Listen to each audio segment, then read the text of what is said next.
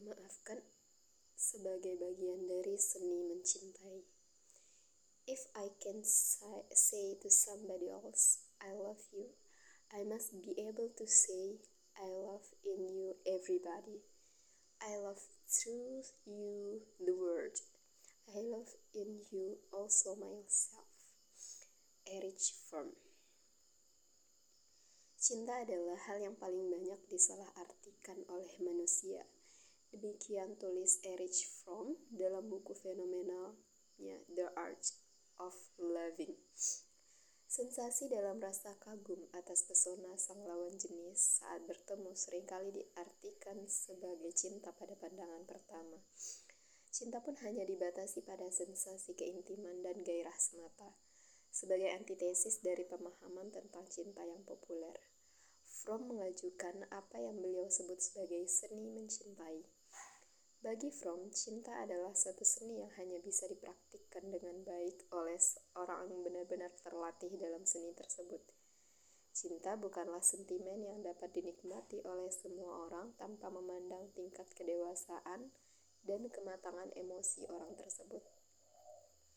Cinta bukanlah sekadar perasaan yang harus terus-menerus dipuaskan. Cinta adalah suatu kekuatan yang aktif dan terus bergerak untuk memberi dan memberi.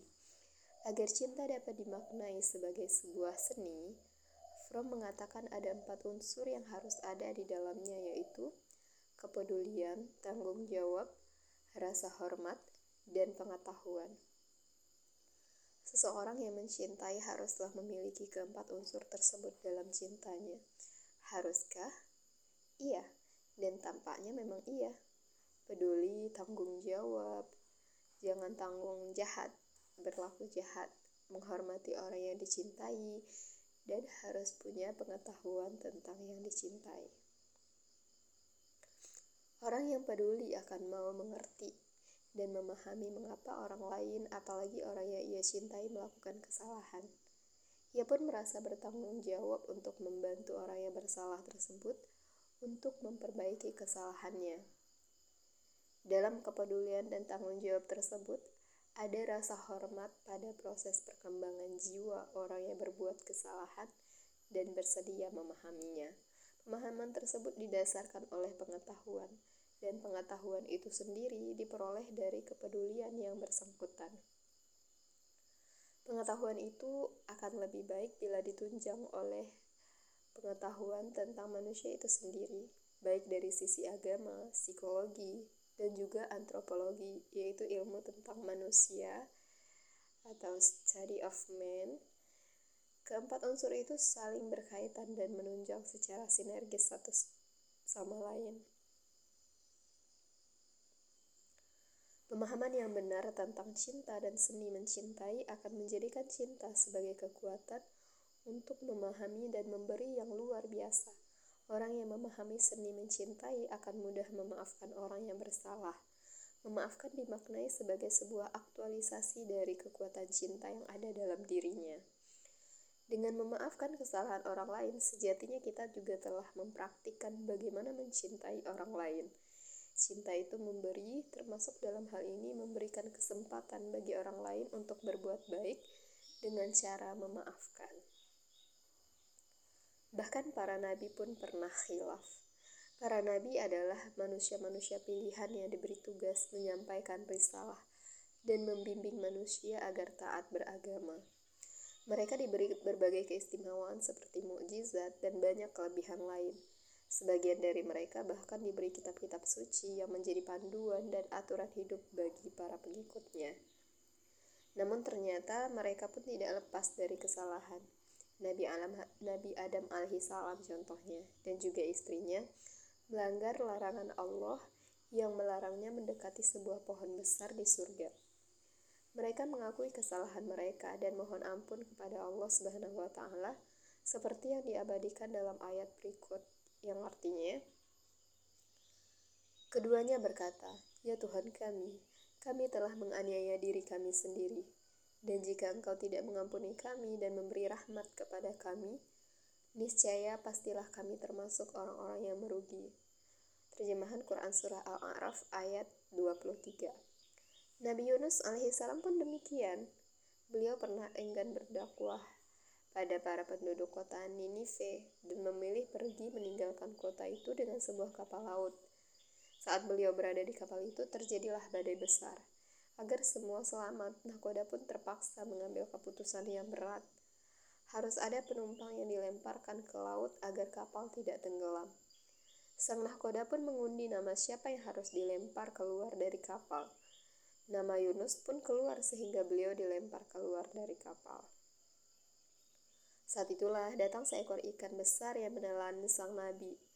Nabi Yunus berdoa kepada Allah, mengakui kesalahan kezoliman yang pernah beliau lakukan, serta mohon ampun atas segala kekhilafan dan kesalahannya.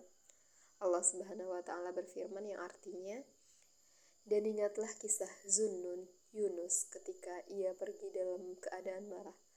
Lalu ia menyangka bahwa kami tidak akan mempersempitnya atau menyulitkannya."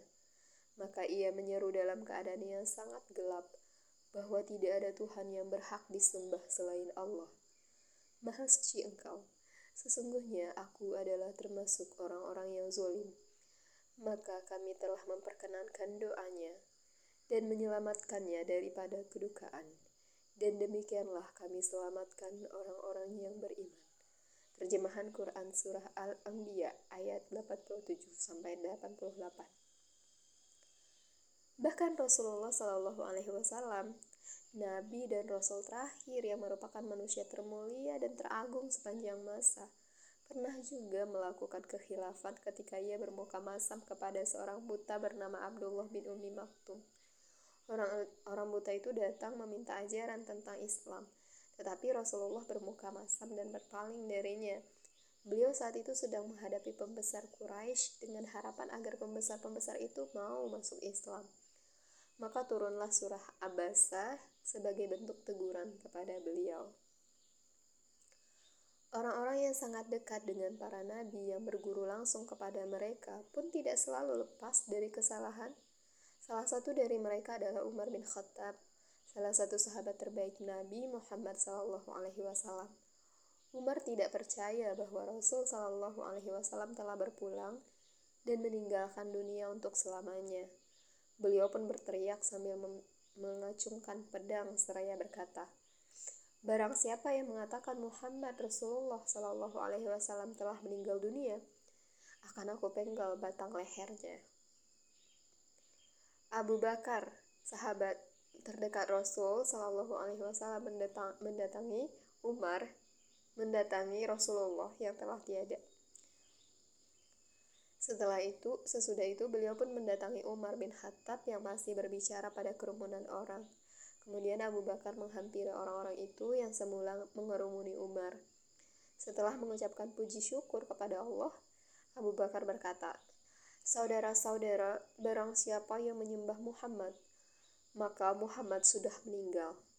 Tetapi barang siapa yang menyembah Allah, maka Allah hidup dan hidup selalu dan tidak pernah mati. Kemudian ia membacakan surah Ali Imran ayat 144 yang artinya Muhammad hanyalah seorang rasul. Sebelum ia pun telah banyak rasul-rasul yang sudah lampau. Apabila ia mati dan terbunuh, apakah kamu akan berbalik ke belakang? Barang siapa berbalik ke belakang, ia tidak akan merugikan Tuhan sedikit pun. Dan Tuhan akan memberikan balasan kepada orang-orang yang bersyukur. Umar pun lemas lunglai sehingga pedangnya terjatuh ke tanah. Ayat yang diucapkan sahabat beliau Abu Bakar sudah lama dihafalnya sebagaimana ayat-ayat lain dalam Al-Quran.